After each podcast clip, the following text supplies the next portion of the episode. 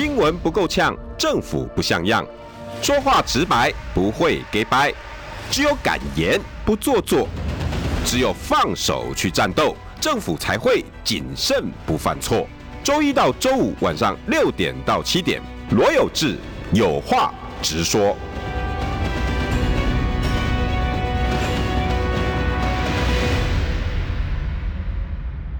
迎收听中广新闻网有话直说，大家晚安，我是罗有志。刚刚呢，跟怡翔，为什么我们晚晚 delay 了一秒钟不到进？因为我们在看可爱的照片呢，婴儿照。对啊，你你你儿子啊？我儿子现在觉得当爸爸好多责任在，是哈。其中一个责任就是每天要翻这个很可爱的婴儿照，然后觉得嘻哈，就哦好开心哦，然后迫不及待回家。但是这个又平衡到什么呢？平衡到说现在选举剩八十几天，所以回家的次数跟时间又越来越少了啊。对，哎，那那那赵小弟会不会抱怨呢？呃，有，爸爸呢会不会讲？啊，他只会不不不不不不，我现在还不会，还还还不会爸爸呢。但是他看到我都很开心，所以会导致我每天都想早点回家。哎，那个心情转变很不一样哦。嗯，以前是做事做人什么那个都很重要，现在好像挖了一块出来给别人。以前就觉得说，因为我自己也这也不是我第一次打选战，包括我自己的选战，那包括过去也打过不同选战，我会觉得说，其实就冲啊，就是就是 full power，就 full power。你真的就是在外面啊、呃，就是几天不睡觉，怎么样怎么样，其实都很正常。大家看过《人选之人》嘛，对不对？所以这个都很正常。可是现在就是当了爸爸之后，你就觉得说，好像你也不是很想这样。就是说你你会想参与选举，可你不会想参与到那种，就是没日没夜，然后就周末也没休息，然后就是没有办法陪家人陪小孩的状况。我觉得那不一样。那什么？那什么？是因为多了一个，多了一个，应该怎么讲？甜蜜的负担，甜蜜的负担。对，有点是这样。我觉得是很心甘情愿的想挖一块给他，就很心甘情愿不想把时间全部都归功归属在工作之上。哎，真的耶！每个每个每个男孩要变男人的成长过程，我觉得是啊，是一个成长过程。你们刚才有没有看到广告的时候，那怡翔啊，看到那个那个他儿子的时候，那个是怎样？为什么会哭成这样啊？因为他刚起床，哎，对，那他睡到我身上，然后我想把他换一个位置，然后就他就开始，直接真的掉眼泪，啊，直接掉眼泪，稀稀疏疏的，对对对对对对，就是很不满，说为什么把他吵起来？可事实上，因为。因为当天我其实还有工作要做，那时候其实已经十点多，他已经睡着，我是抱他睡着。可我真的还是要工作，我不工作的话就熬夜了。对啊，所以尤尤其因为我们现在除了明天，下午还没介绍你呢，那这大家都知道了啦哈。好，台北市议员，而且现在同时是呃赖清德办公室的发言人。对对吧？好，对赵怡翔啊，这个有志哥好，各位听众朋友大家好。现在突然有点尴尬，是因为 我刚已经讲了一段，就要回到对，没有太开心，那个照片吸引了我们，知道没在 care。我们现在是节目，真的，而且我觉得这张照片比后面的照片可爱，因为我原本还不哎不可不不不，这个是我们 对这个这个，因为我进来的时候其实还没看到，因为我们其实啊，我不知道听众朋友可能看不到，因为其实本身是绿荧幕啦。哦，OK，所以我其实也不是，你看到荧幕才晓得，对，我看到荧幕才晓得，还好吧。呃，我想这就是你们节目的安排啊。啊，这个没对对，你知道我们也要 营生嘛。呃，而且感觉有这个已经选边站了吗？我没有，没有，真的吗？哦，因为后面我觉得有一些，你知道，其实很清楚的政治讯息 在。我们老板还为了这个被要被党纪处分，你有 你看到那个新闻吗？我真不知道，因为在你你不是也常去双方战情室吗？对，可是因为他们啊没有这个背板存在，所以 哎，但是很多听众朋友其实不知道这背板是什么哎，因为如果你在开车的话，其实你不知道这个背板后面有这个前往联署站，这是郭台铭办公室联署站的广告。郭台铭、赖佩霞签名挺台铭，然后，呃，怡祥那边是赖佩霞，哦，一样都是赖嘛，嗯，你那边是赖。可是我要我要讲，所以我还是要声明一下，因为毕竟也是有靳总的身份在，所以我还是要声明一下。哦，哦，哦，我对于后面这背板我是不知情、不支持。你挺赖。啊，我当然挺赖啊，所以对于说郭跟赖的部分，我想我们是不参与啊，也没有要呼吁任何的支持者去进行这个所谓的联署行为，这纯属他们的呃状况，我想都予以尊重了。也但是自己自己老朋友，我还是得跟你讲，老实说哦，不太有媒体敢再收郭台铭的那种广告或者是宣传，你知道吗？嗯，哎，这个在在绿营会不会有这样的状况啊？嗯，那当初赖清德跟跟蔡英文的那个那个对决，有没有到这种剑拔弩张？你不准收赖赖赖清德的叶配，不准收蔡英文叶配。我只能说我很庆幸那段时间不在国内啊，所以完全没有参与，也不知情。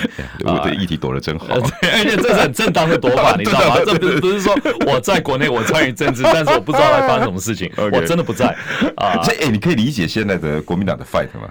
啊、呃，我当然可以理解啊，因为政治不是就这样嘛。就是说你，你你看政治现在台面上呢，我们现在也是有四组候选人嘛，对不对？对大家角逐总统大位，但是可以想象的，就是说你们在至少在蓝白，甚至于在国的层面，要角逐这个总统大位前哦，还是有一个工作要做，那就是。呃，至少啊、呃，要摆出这个整合的一个态势。嗯啊，啊，那至于成功与否，我想最近其实大家可能在新闻上也有看到一些不同的见解。嗯，但事实上，我觉得这个真的是关关过关难过。哎、欸，我今天想要站你站在绿营的角度回来看这最近这些事情，因为这件事情真的很大嘛，蓝白合。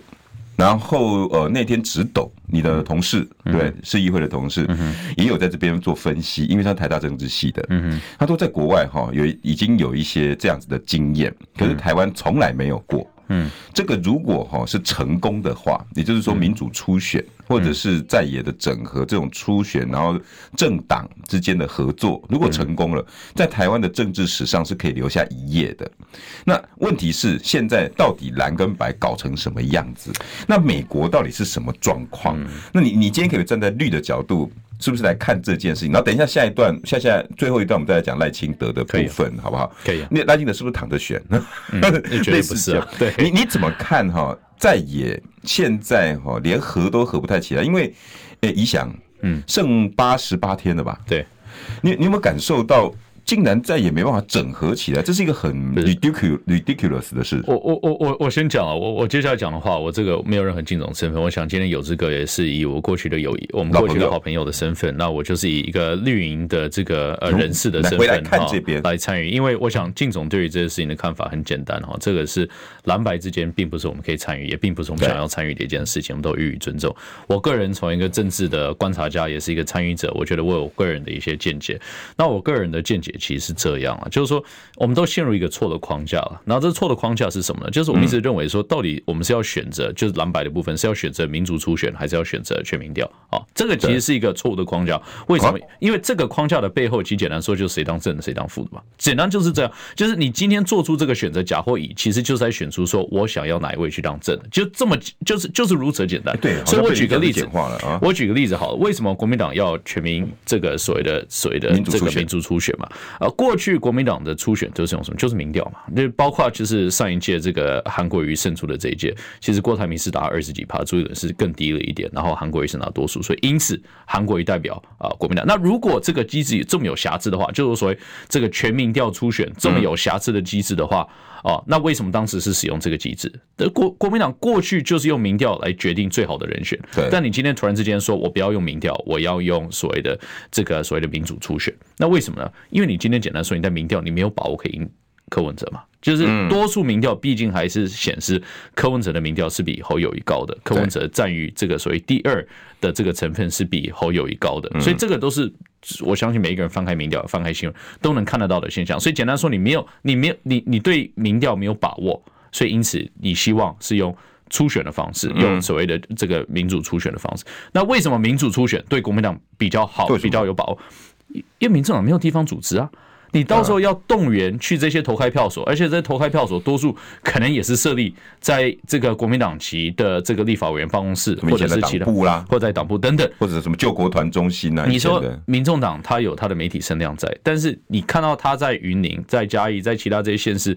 在地方组织几乎频频都是出争议的啊，为什么网友会用“民众党”这三个字？就是因为对于说他地方组织是有高度的疑虑在，而且用对于他使用的人啊，对于他使用这个用人的一个品质，就是迟疑的嘛，对不对？所以因此国民党在组织战一定是比民众党强啊，所以国民党当然会希望我们今天最后啊蓝白河的胜负是取决在组织战上。那全简单说。这个所谓的民族初选啊，所谓的民族初选就是组织战啊，所以这就是国民党的立场。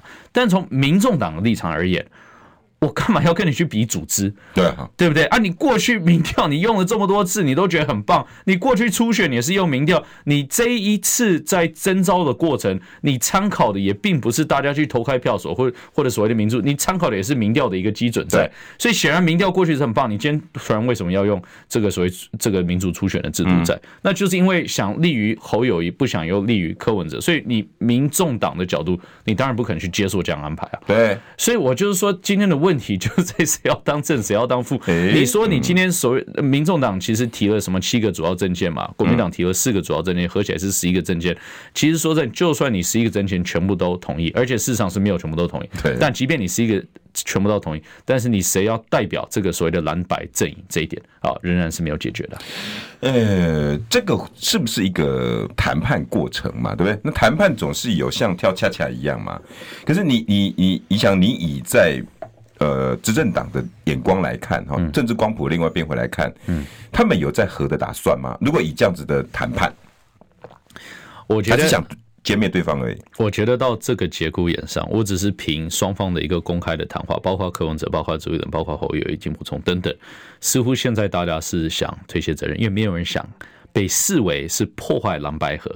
啊的关键，所以你觉得两边都是以破坏蓝白合为前提，然后但是我不想担这个责任。我不知道前者是不是真的，可能是真的谈不拢，可能是真的意见不合，可能是真的说双方的理念跟这个预设的立场差距太远了。我这不知道，但是至少我们所看到这几天双方的一个谈话，似乎是想把责任推给另外一方，包括柯文哲就是说，你知道吗？哎呀，这个当时国民党就根本没有想谈啊，对不对？就就算国民党选哦，也选不赢。等等等等，然后反过来也看到一些现象，好像是说国民党认为这个责任是在民众党这边啊，没有就是说大家没有提出一个不同的方案再再来进行讨论，所以我觉得结果就是很简单，就是今天在谁能代表啊这一点上没有办法做个决定，所以因此呢，我我一直在讲说，我觉得蓝白现在最大的问题。呃，理念那些我真的不评论了，因为那个是他们家，他们要怎么凑合，怎么去磨合等等，那都。但是支持者是希望啊，蓝白支持者是希望蓝白有和的可能性，嗯，但是似乎两者之间没有办法在谁要代表这个阵营达成共识。那他们现在是不是正在跟民意对撞，也就是在野的民意对撞？这就看出在野的民意是什么了，因为所谓在野民意是不是他们想要他们凝聚起来？而他们现在正在做的是，如果以你刚刚上一段讲，嗯，他们现在正在做一个推卸责任的事嘛？那这不就是很纯粹的对撞吗？有有政党在这样操作的？呃，其实我我我不知道蓝白的民意是在哪里啦，因为国民党是声称说这个民意是要下架民进党，但是白是说，哎，不是要下架民进党，只是要政党轮替，所以好像在这个基本认知上是有一些出入在的。呃，但是事实上，我想啊。呃是这样子啊，我我常在节目上也会听到很多呃这个蓝白的朋友说，哎，这个这个你看这个呃赖清德最高民调是四十几趴，这也代表说大概有五六十趴的民众是不喜欢民进党啊这个执政或者连任的啊，但事实上这也不是事实嘛，因为你去看民调，就是一定都会有两三成其实是未未表态或者是没有啊给予这个回复的这个呃这个受访民众嘛，对不对？所以。你可以说是持平，或你可以说稍微多一点蓝白啊，是的的蓝白加起来相较这个民进党有稍微高一点等等的，但你绝对不能说五六十趴是希望啊民进党啊被下架了，或者是政党轮替的，所以我也不是很确定，就是所谓蓝白常常会指称的这些主流民意啊到底在哪里？但是我呃想讲的就是说，至少我一个政治观察者，我会觉得说，对于这种。自己互斗式的政治，而不是理念式的政治，我相信很多民众是很厌倦的。在你的看来，他们现在正在做理念磨合，还是政治分赃？因为这个其实在在国外拿捏的很好嘛，对不对？因为德国其实也是这种政党政治，但是就是互相协调、组组联合和联盟合作，各种形式都有。澳洲好像也是吧，是吧？对，这个大家都行之有年。台湾这么是来看起来是第一次，那他们先拿捏的好吗？哎，因为因为我说实在的，前一阵子哈有一些话我听得真的很不开心，你还记不记得？哎，反正有三千多个位置可以给民众党练兵，你你懂我我我我我我在做媒体工作的时候听到这些话，我觉得那叫政治分赃。嗯，可是，在以柯文哲的立场，我觉得他讲的话倒还比较可以听得进去。就国民党好像很急着要分这个事情，嗯。民呃民众党柯文哲似乎比较理智，嗯哦，我们大家先把规则讲好，然后接下来我们要定啊宪政或者是总统职权要怎么改革，他考虑到这些东西。你你以这你以以以绿营的立场回来看这件事情，你你觉得两边是不是道路跟理想差太多？这是很深奥的一个问题哈，而且这个确实，我觉得我没有足够的信心啊去做一个非常切实的回复。所以我只能以我看到的公开资讯作为一个讨论的基础点。那所以包括其实先讲的是说政治理念这部分。其实我仔细去看了一下民众党的这个七项诉求，还有国民党的四项诉求。啊，如我我分十一啦。那我后来大概盘点了一下，我发现说他们大概有共识的地方是六项。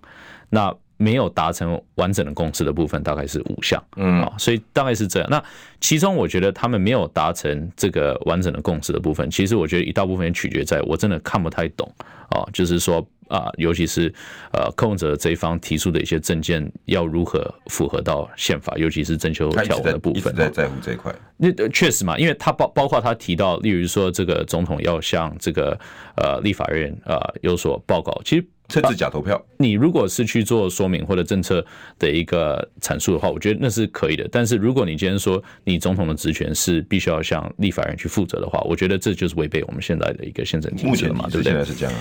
对，那包括就是说这个，这个也是他一直都以蔡英文这几年的执政，他认为说总统有权无责。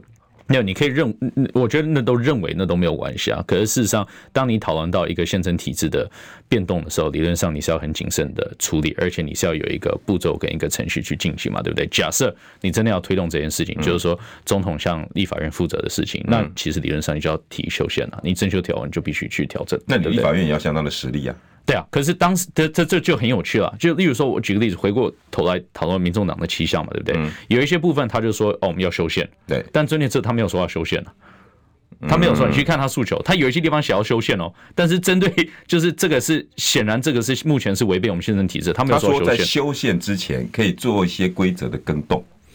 啊，但是这就没有办法，因为理论上你可以修宪之后去做这些规则更动，但是你没有办法在修宪之前去做一个违背宪法的事情啊。嗯，这我觉得这很基本的一个法律道义，大家也可以理解嘛，对不对？我不能说 我今天在法律没有变更前，我先去违法，那这就是违法，对不对？你可以在法律变更之后说我合法，这是可以的啊。但你不能在法律被修正之前就说我要去做这件事情啊。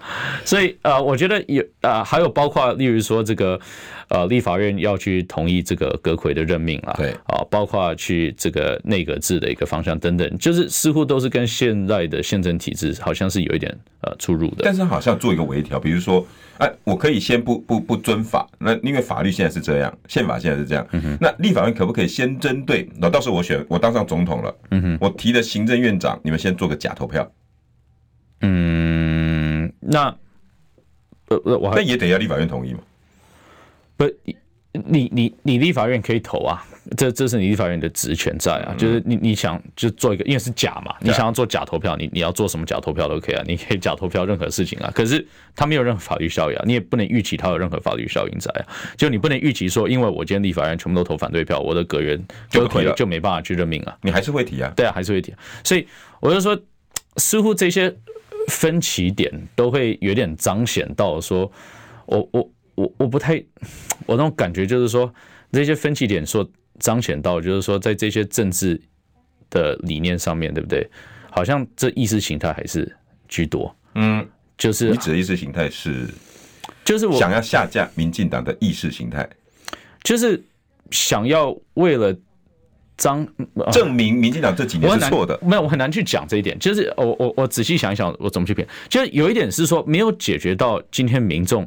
多数民众所在意的问题，OK，就是我我自己认为说，如果你要谈政党的理念结合，对不对？嗯，你可以针对未来我要如何去处理房价，嗯，为了去改善我们的交通环境啊，为了你真的好在乎交通，对，为了去怎么拓宽我们的国际环境，甚至于在两岸议题上啊，对，大家可以有不同的理念结合，我觉得。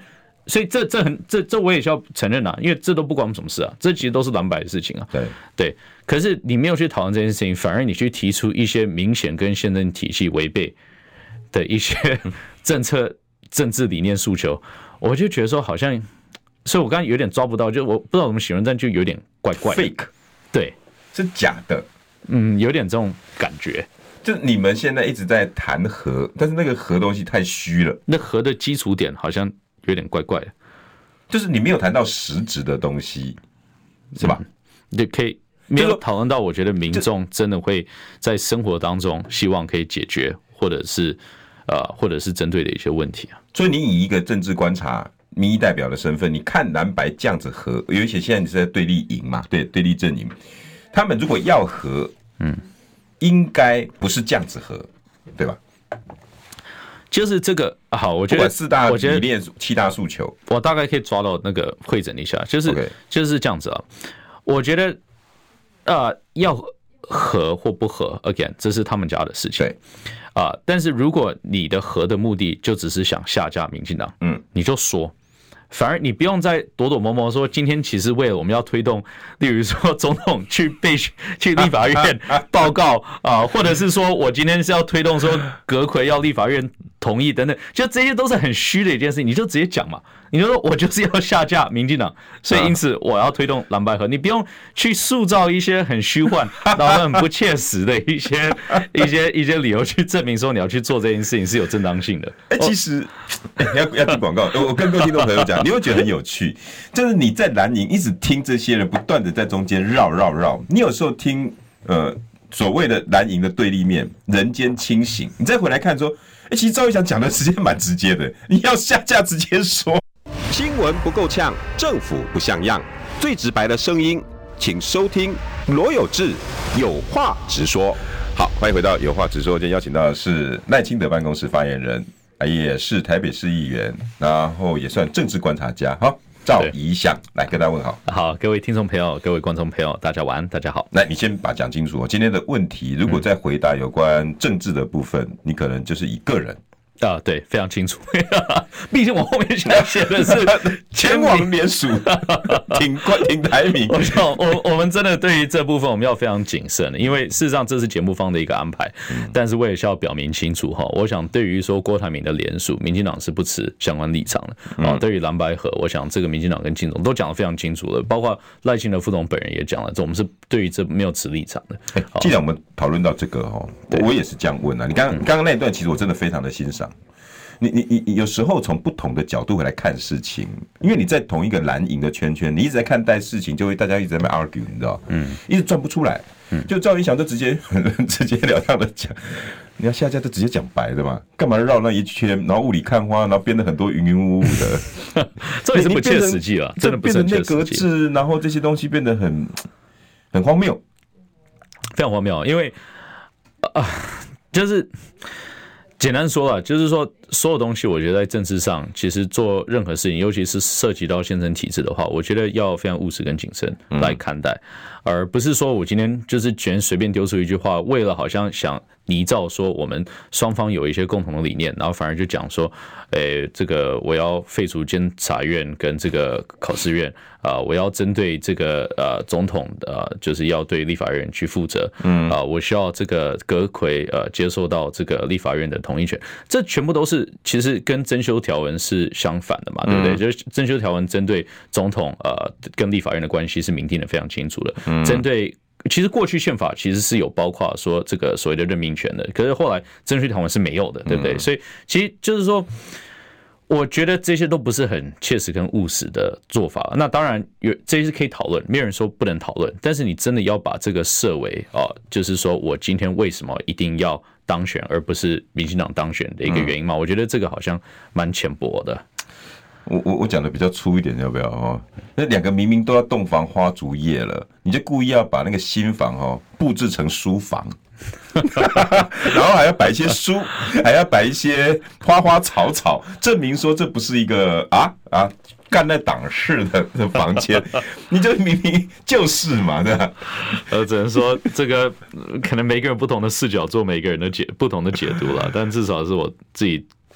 的解读了，哎，然后还有哦，因为为什么为什么国民党一直在在说，哎，他们要用民主初选，那他们主要就是说，因为怕民进党作怪啊，对不对？民进党会在哈整个初选的过程里面哈动用网军，哈动用势力投票部队，会把那个全民调和灌票，所以民进党会左右我们的那个初选，所以呢，我们要用民主初选，要加上很多的机制，比如说下一站民进党要有个认同卡。那我也可以签了，没有，我的意思，他又没有，他又不具有法律效益，你知道吗？我今天真的我要去投票，我坚持我要投票，对，我也可以投啊，嗯，对不对？所以没有，这这都很不合，都很不合理啊，这都是对大家的智商的挑战啊。你可以说我今天看到赵怡想到赵怡翔要要来投这个民主主选，我不可以，不可以啊，我可以吗？我我我去问了，我还我还 那天上节目我还问了，啊，真的，马英的朋友我说。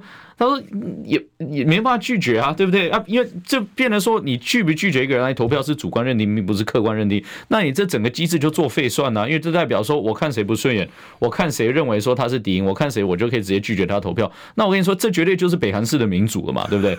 所以，那也就是说，那就是就反民主初选。那你如果这五个字说得出来的话，那也就罢了。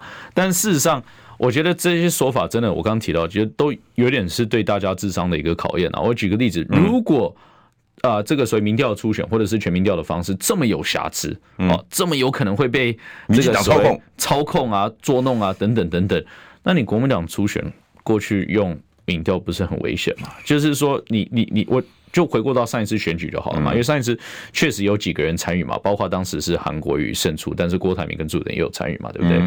那你怎么有把握说当时这个好友也并不是靠这个所谓的捉弄，或者是谁灌票或怎么样怎么样去才才变得这个党提名的候选，然后最后输给蔡英文八百一十七万票的最高票当选，所以这都不是很合乎常理跟逻辑的嘛。就是说，除非你过去就是都认为这过程都是有问题的，都是有瑕疵的，那我觉得大家就。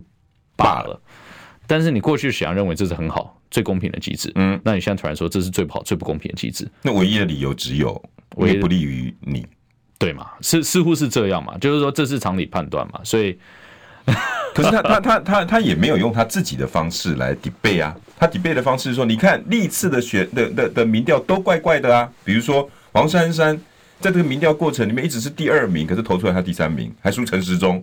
啊，陈时中只有二十几趴，结果他出来的时候是三十三十四三十四趴啊。然后比如说谢龙介的，那比如说呃，都是他都是讲这些地方选举，他说跟这些民主，他他也没有用这些。Doesn't matter，因为就是回过头来，那你去看两千呃二零，现在今年几年？二零 喂，你去看二零二一，因为因为我在算，因为你要看二零一九年的选举呃的初国民党初选嘛，对不对？二零一因为二零二零年的选举，一九年的初选，韩国瑜是。摧枯拉朽是是民调最强的候选人嘛，对不对？快五十五十过五十了吧？那他最后大选，他是成全了蔡英文总统以有史以来最高票当选。嗯、那你说你当时民调反映了什么？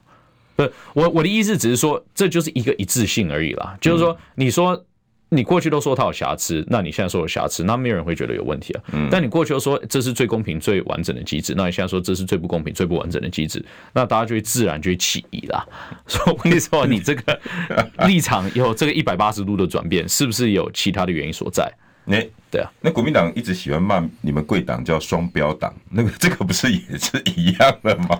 我我就说，有时候你去骂人家的时候，你四四根手指指自己嘛，对不对？那这个状况就是有点是。哎，不过宜翔今天讲的两个哈人间清醒的话，倒是突然让我那个，那既既然你们要搞这件事，就直接讲白的，搞不好还更更更可以让老百姓接受嘛。你要现在民党讲好嘛。你把那些 新，我们需要不要下架民进党了？那这好了，这是他们的说辞了。你新新新房故意还要布置成那个样子。第二，我刚觉得你也讲的很好玩呢。哎，对啊，下架民进党认同卡干什么？难道赵怡翔、王定宇或者是高嘉瑜走进投票开投开票所，你会说这个这个可以吗？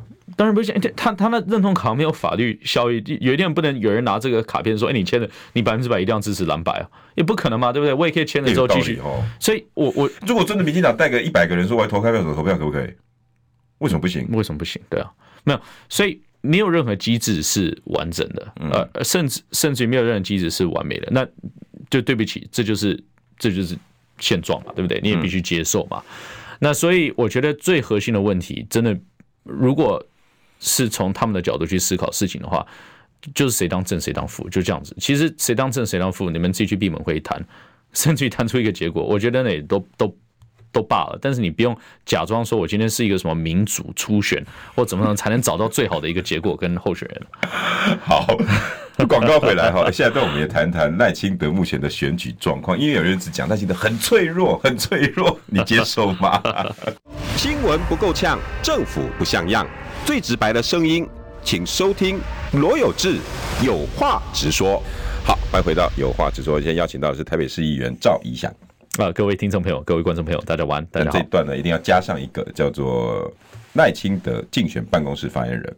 对，虽然今天是以比较是有人的身份前，前一段，前一段，前一段，但是对，呃，我我我再再再请你用最后的结论，然后你怎么来看蓝白合？那等一下你要用发言人的身份来讲赖清赖清德的选举。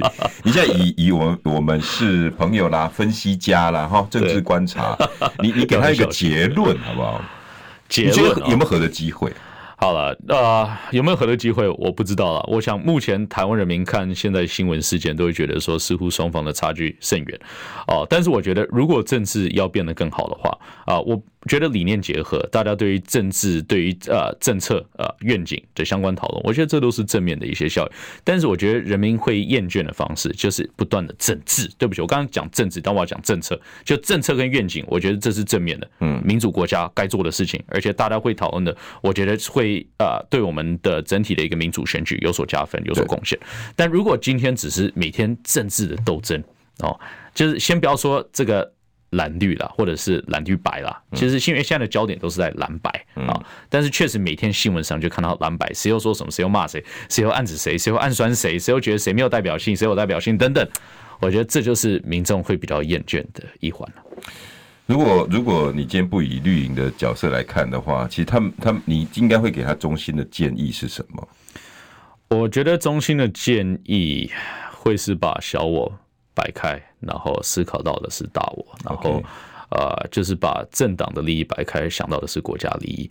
那国家利益是什么？那你对国家利益的贡献是什么？那如果你清楚国家利益是什么，或许就会清楚说，不需未必需要以你个人或是以政党的角度去思考啊这些问题。以台湾的现状，你这些话无无疑是缘木求鱼。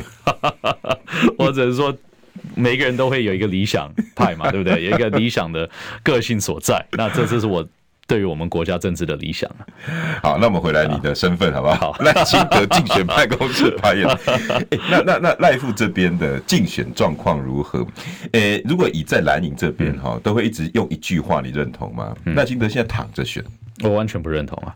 呃，第一个，如果躺的选是事实的话，我想这会反映在行程啊、呃、跟政策议题上。就是说，如果你今天真的是认为你躺着选，如果你认为这场选举你选到最后啊，不管你做什么不做什么啊，最后的得票啊都会是如此的话，那我简单说，第一个，你的行程啊，你并你你你就减少很多了，对不对？你就开始去做其他事情了。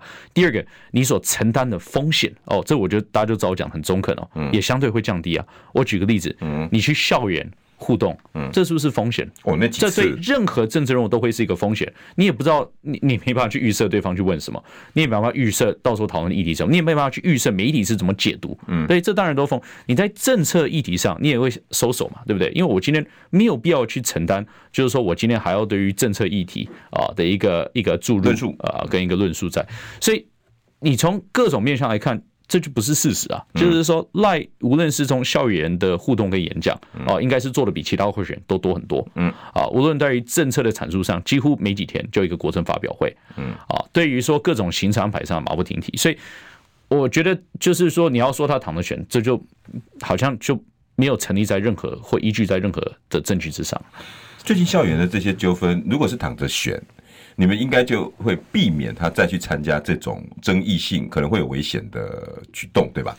可是，所以，所以我觉得终究就是这样子，就是选举从对对，我也想要问的也是，如果现在赖清德现在状况大家都赢人家十几趴，你你干嘛要冒这个险呢？因为第一个，第一个啊，跟年轻人沟通，那个是一个你知道吗？这是最难的，你知道？第一个啊，民调只是一个现况，民调并不是不一定是反映在结果上，嗯，这是第一点，所以你一定要做出。哦，这个非常谨慎的选，我自己也选过选举过嘛，对吧？我们就选市议员，所以我会每天看民调。其实就很简单说是，就是说，如果你的选战啊，你的选战是建立在你认为你的民调是很舒服，然后你会一定会赢得这样选举，那百分之百你一定会败选，百分之百。但如果你的民调跟你自己对民调的认知是建立在你永远是第二名，甚至于第三名，甚至于就差个几个百分点的话。啊，逼得自己要做多一点，要更努力一点，要去握更多的双手，等等等等，那你才有可能去赢得这样选战。所以我觉得这基本的选举架构跟理念，我相信选举的人啊都会很清楚的啊，包括蓝白绿都一样。所以这也我相信我们就是赖阵营，大家看到的行程也是如此。我觉得这是第一点了。但第二点，我觉得就是说。今天蓝白会不会合？我其实刚才也提到了蓝白合最终的一个结果哦，没有人知道啊。你们有在准备吗？就是你有把这议题放进你们的常的的的每天的会议里面吗？我觉得任何的可能性都一定要准备。那蓝白合起来的可能性也要做足准备啊，蓝白不合的可能性也要做足准备。但蓝白合起来的可能性啊，这个当然也对任何阵营来说哦，都会是改变整个选举的态势。所以你没有办法。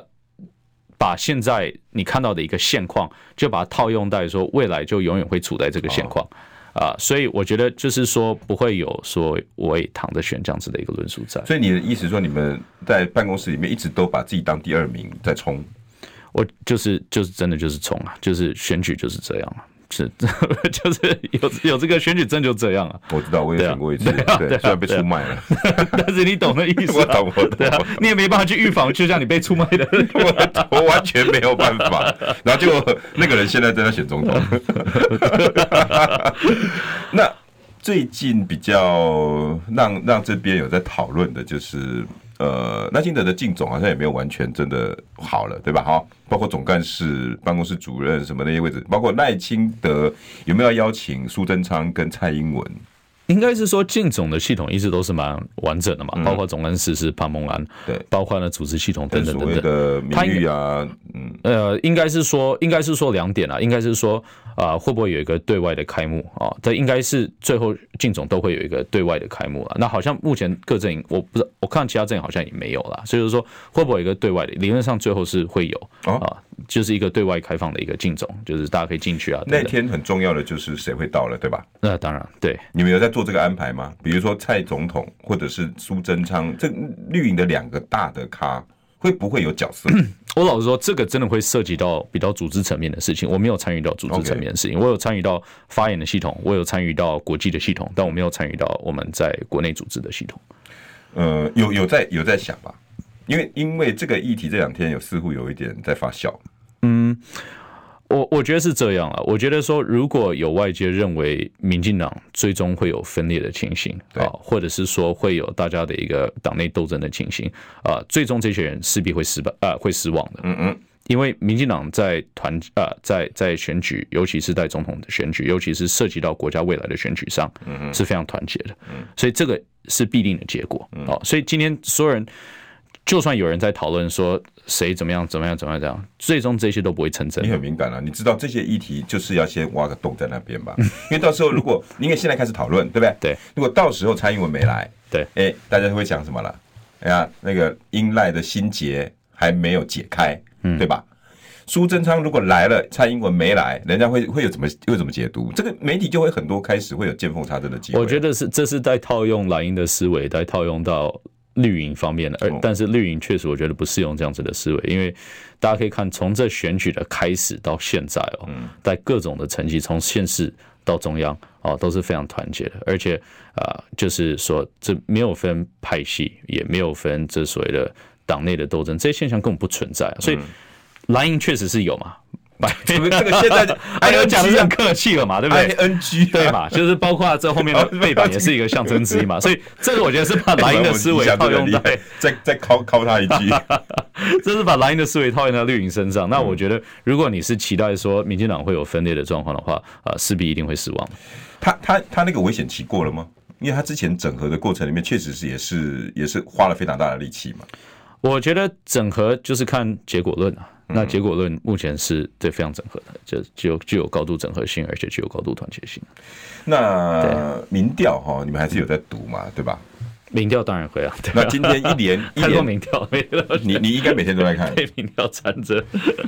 今天一连两三个民调吧，你都有看吧？林传媒的民调，我有看到。Now News 是最新的，我有看到几份民调，对。然后 Now News 的民调又被柯文哲把它。盖过去了，嗯，哦就是他在萨卡都的部分哦，柯文哲现在是赢过赖清德的，嗯，OK，这是第二次出现柯文哲赢过赖清德的。嗯，上一次是 TVBS 六月十六号的那个民调，也就是在侯友谊被宣布呃代表国民党的五月十七号的一个月，嗯，一个月赖清德那个时候第一次是第二，嗯。哼，在 TVBS 民调一个，那当然当时的元素是因为侯友谊太弱，突然之间崩盘，嗯，那把所有的力量放到柯文哲上面，嗯，那是一种。钟摆效应吧，也许是。然后那时候柯文哲变得超强，整个起来。然后 TVBS 的民调赖清德变得第二，但是差距误差范围之内，嗯，也很小。这次的 Now News 是第二，第二个出现赖清德输给柯文哲民调。这 OK，这个这个这个你可以解读一下。第二，吴子嘉跟游游盈龙都说过赖清德很虚。嗯，你应该有看过他们的评论吧？好，嗯，他说赖清德的民调很脆弱的。嗯，你认同吗？啊，先讲第二点啊，我想第二点民调数字是公开的，我觉得每一个人可以看，然后都可以做出解不同的解读嘛，对不对？所以我没有办法去评论，因为他，我就说数字是公开，他不是看了什么密件，然后这密件是其他人都看不到，啊看完之后有这个是有点是像解密，说哦，其实我看了之后。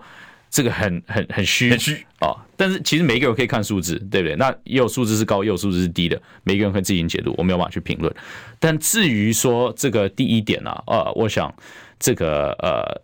呃，对不起，现在头脑有点抽象。你满脑子想着你儿子是吧？满脑子想这两次，唯一唯二两次，好，柯文哲是赢过赖清德的。对，没有，我我觉得是这样，就是说民调的部分，我我永远啊，我无论是对于我们有利或者无利的民调啊，我其实永远都是会保持有一点迟疑的心态去看待任何的民调。为什么呢？为什么？因为第一个，我们台湾国内的民调啊，在很多层面上不是很准。那国际其实现在民调也越来越不准，真真的都是。你看美国的选举，没有一次民调是准的啊，所以这这。是世界普遍的现象，但因为台湾，尤其我们很多啊，这个民调所属的机构或者民调人士，似乎都是跟政党有连接哦，各政党都有，也不是针对任何政党哦。但是，所以我永远看到我们民调，我都会设想，我也并不是要质疑它的公正性，嗯但是我确实会对于它的政治性有所质疑。OK 啊，那所以这个时间点正在谈蓝白，那突然出现了一个民调说柯文哲超级强，对哦，那这个会不会带到一些政治联想？当然会嘛。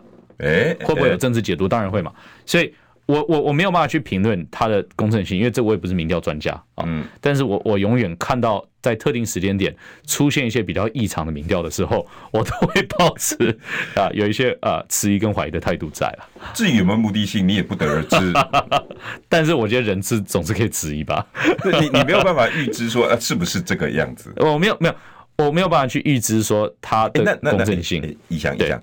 民进党现在赖清德办公室有没有自己在做内参民调？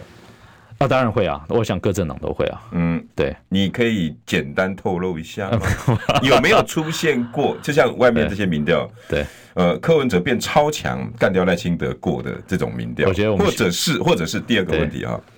因为大家一直说郭科和从来没有输过赖清德，嗯哼，你们有没有做过这种内参民调？我觉得我们现在已经陷入到我跟有资格友谊的一个考验区了。那这个考验，这个这个，大家记录起历 历史的这一刻，以后还能不能看到赵小弟的照片，就看这个问题了。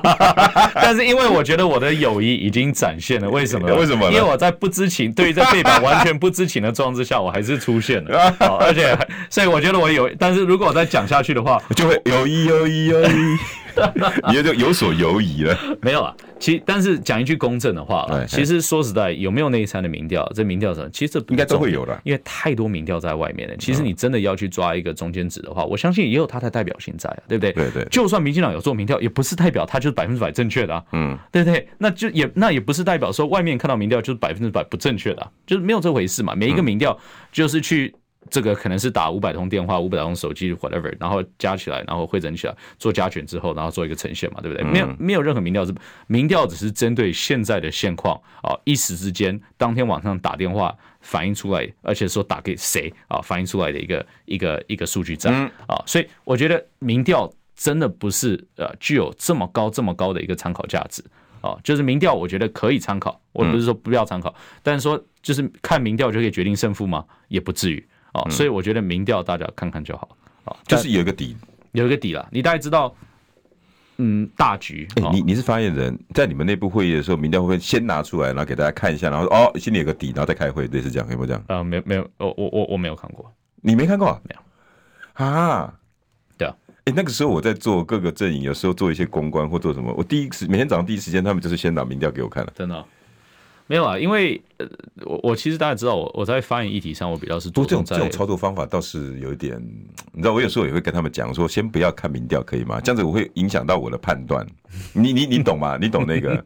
懂啊，懂啊。就有又看到民调一不好，我就是哎下猛药，该去发什么新闻，该去说，其实不见得会要这样操作，你知道？但是人的心是脆弱的。可是你就知道，呃，有志哥的成绩跟我现在的成绩还是有所差，因为你是在操盘。那个、那个、那个时候了，某一些候选人呢？对啊，对啊。但但是从我们我们其实其实就是针对不同的议题啊，大家做一些阐述，大家做一些了解，看怎么回应，看怎么去分享。所以我觉得那个不太一样了。就是说，你会不会有人看？当然会有很多人来看过党内的民调啊。会不会有人去决定说民调的结果如何？我该怎么样回应？当然会有，但不是我。对，那。呃，最近大家一直在讨论的赖清德的部分，前一阵子就是所谓“以美论”嘛，对不对？赖清德是一个危险的基因分子，然后美国很担心。那这种话，你认为是从哪边出来？我认为就是有心人士啊。那其实我觉得讲一句公正的，像真的赖赖有被这样移吗？当然没有啊！啊，其实我也去了，因为你最好问了，因为我我最近其实才从美国回来嘛，对不对？那所以美国我也跟很多。朋友在那边做出很多的交流，那我想美方的立场很简单。第一个，我们这几年来确实在台美关系很大的一些进展，那这个是基于大家的一个共享利益跟价值在。但第二个，对于选战的议题来说，美方是不参与的，也不应该参与的。他们也有认知不应该参与，我们有认知不应该让他参与，因为这就是民主国家彼此之间的尊重嘛。所以你今天无论说他是迟疑谁或支持谁，或者不迟疑谁或不支持谁，其实这个任何相关的论述，无论是针对蓝或者是绿。啊，其实都是啊，我觉得不切实的，嗯，而且也并不是啊，我觉得代啊充分代表美方立场。接下来的选举应该会越来越精彩吧？我看大家应该都到达了深水区，对啊，没错，开始所有的政见会洞见观瞻。你看，我现在还要去这个浮选了哈，帮我们这个林口的这个何博文。啊，希望未来的立法委员啊，去做更多的这个浮选造势。说实在，博文也是我朋友，你等下帮我带个讯息好不好？